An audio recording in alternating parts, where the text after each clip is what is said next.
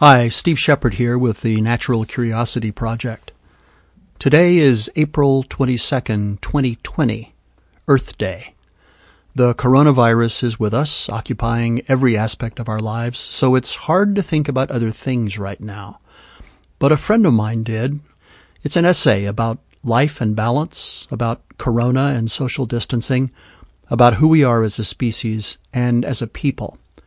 It's a plea for us all to contemplate what it means to be human and what it means to be responsible stewards on this Earth Day. I asked him to narrate it for us. Bob Verlaque on Earth Day 2020. Enjoy.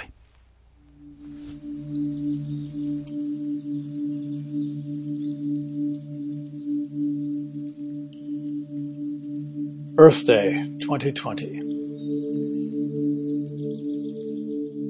These unprecedented times we are, as a planet, living through have presented us all with terrible loss and pain and unfortunately suffering. Having lost friends and colleagues to this virus, I, as well as millions of people around the globe, have had to reorder priorities. What is now important and vital is very different than what was important just a few scant weeks ago. Clearly, we have, as a world, been stopped in our tracks by an invisible microscopic virus that continues to defy and mystify, even as we scramble to decipher it, while wreaking a deadly path of illness and death regardless of race, creed, size, shape, income, politics, or age. As talk grows of beginning the very small tentative steps to regain some semblance of normalcy, it is evident the new normal will scarcely resemble the old normal as we knew it. This invisible enemy, microscopic in size and weight, has now toppled us physically as well as economically, socially, and geopolitically. The mightiest of governments, industries, and agencies of great influence have been humbled, as we all have been the best scientists and medical experts around the globe still struggle to understand how this invader operates, replicates, survives, and fells one reasonably healthy individual while another is spared. It is a time for reflection. It is a time for humility. It is a time to recognize opportunities and seize upon solutions.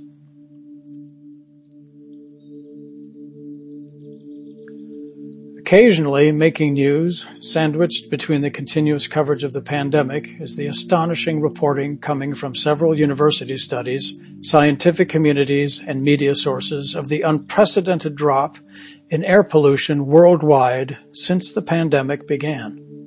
Easily found on the internet are more and more satellite images, maps, and actual before and after photographs of the remarkable drop in carbon dioxide levels and air pollution across the globe.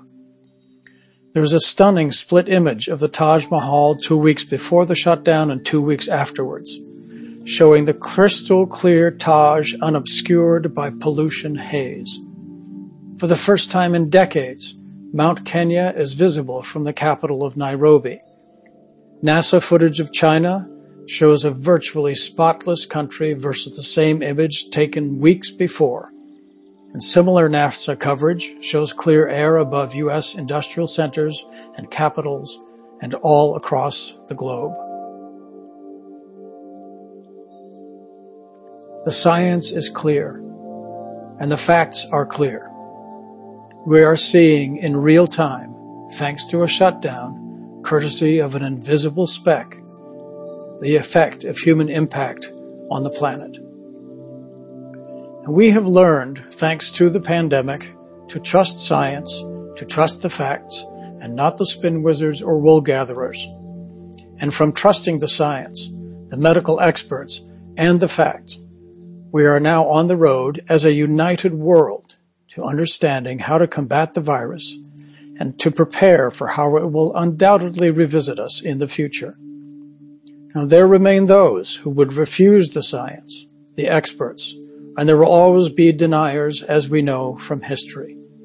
The virus was labeled a hoax, a witch hunt, an attack on credibility. And yes, this has happened before in history.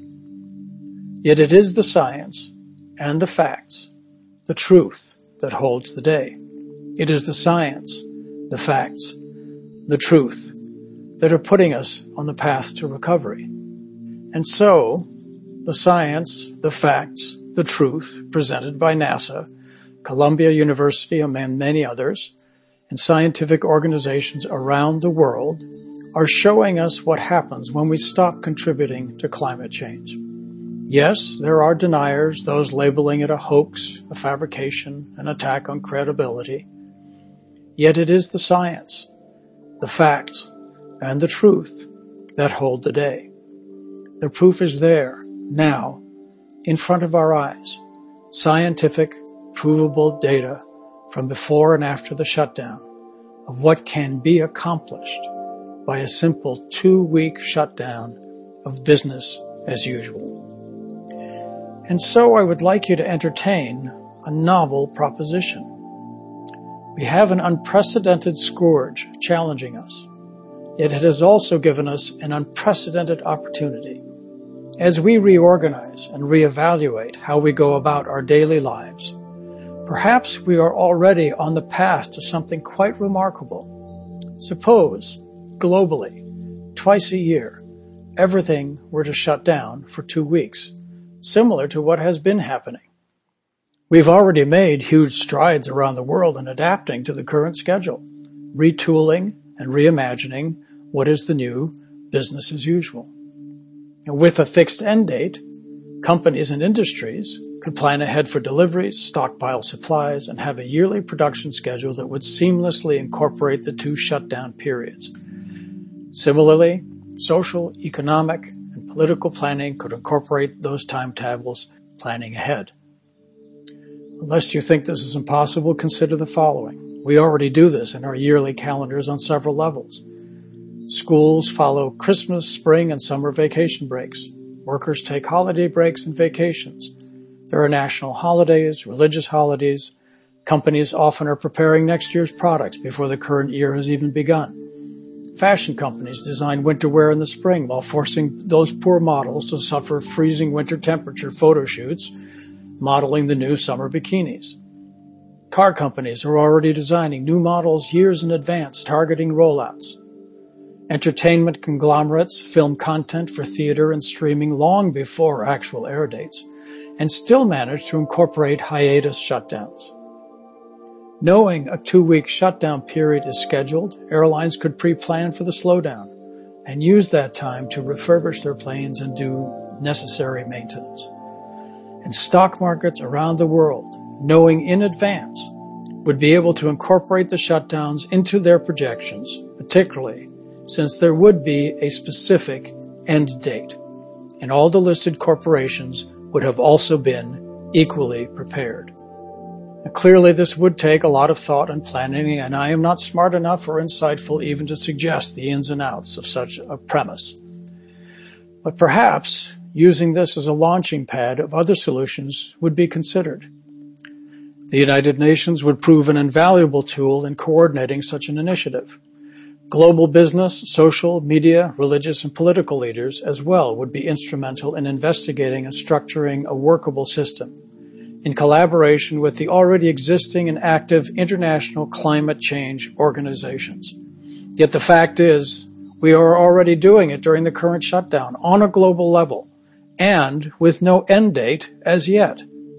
Yes, we never would have anticipated the devastation the pandemic has caused, either in human suffering or the economic debacle that has befallen the entire world. What is clear, though, is that had warnings been heeded, as they were in several nations around the world, the fallout would have been mitigated and dramatically lessened. This enforced moment of introspection, self-evaluation has made clear what is need versus what is want. And that important distinction has been in stark relief weighed against the loss of friends, family, and colleagues. So let us consider this when faced with the opportunity to tackle climate change. We are forewarned and have been for some time. The science, the facts, the truths are there and they are provable. The predictions and warnings have been coming fast and furious from the scientific community, and the calamity that will ensue without stemming global warming would be catastrophic beyond what we have imagined. We have been given an unprecedented opportunity to see the future, to participate in the future, to protect our future. We are responsible to each other and to our children and grandchildren to protect and guarantee their future. The satellite footage showing clear skies during the shutdown places the blame clearly at our feet. It is us, not cows, not volcanoes, nor hoaxes. It is up to us to take advantage of an unprecedented opportunity to change the course of our history, much as this microscopic virus has changed our history. Right now, we are becoming accustomed to walking six feet apart, wearing facial coverings, eyeing ever passersby with suspicion. In many cases, the daily news updates of the infected and the dead roll over us like background noise as we become inured to the devastation the virus has caused. And every night we go to bed thanking whatever God we worship that it wasn't me or my loved ones on the news today. We grow irritated at confinement, decry lack of progress as voices are raised in protest against perceived abrogations of civil rights, forgetting that this limited time indoors pales in comparison to the years during both world wars when people endured starvation, lethal bombings, exterminations, death, and destruction for years, not weeks. We rankle at standing in lines to enter a grocery store. Our nerves are shot. Our emotions are bursting to the surface over insignificant provocations. This is the new normal. Consider the new normal, however, if we do not proactively slow down global warming without a fixed end date. Assume you cannot go outside because solar radiation could sear your skin without a specialized suit or an ozone layer protecting you. Or the air quality is so poor windows can never be opened while air purifying systems groan to eke clean air out through rapidly clogging filters. Assume radically unpredictable, devastating weather patterns disrupt food and water sources and distribution, coinciding with economic and social collapse. And that those who do venture outdoors pass others who are wearing not only special suits, but masks with oxygen cylinders, eyeing each other suspiciously. The new normal. In these unprecedented times, we are faced with an unprecedented opportunity. By trusting the science, the truths, the facts about the coronavirus COVID-19, we have mitigated its devastating effect and are on our way to solving this terrible riddle.